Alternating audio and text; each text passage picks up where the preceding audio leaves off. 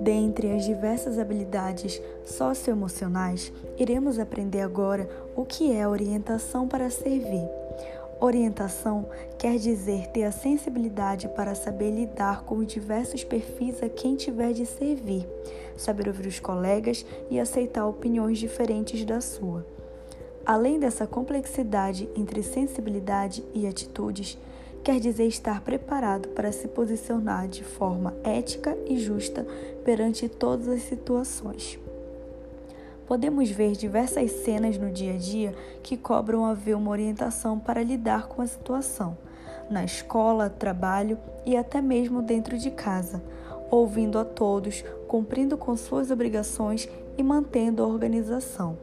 Isso é ter orientação para servir.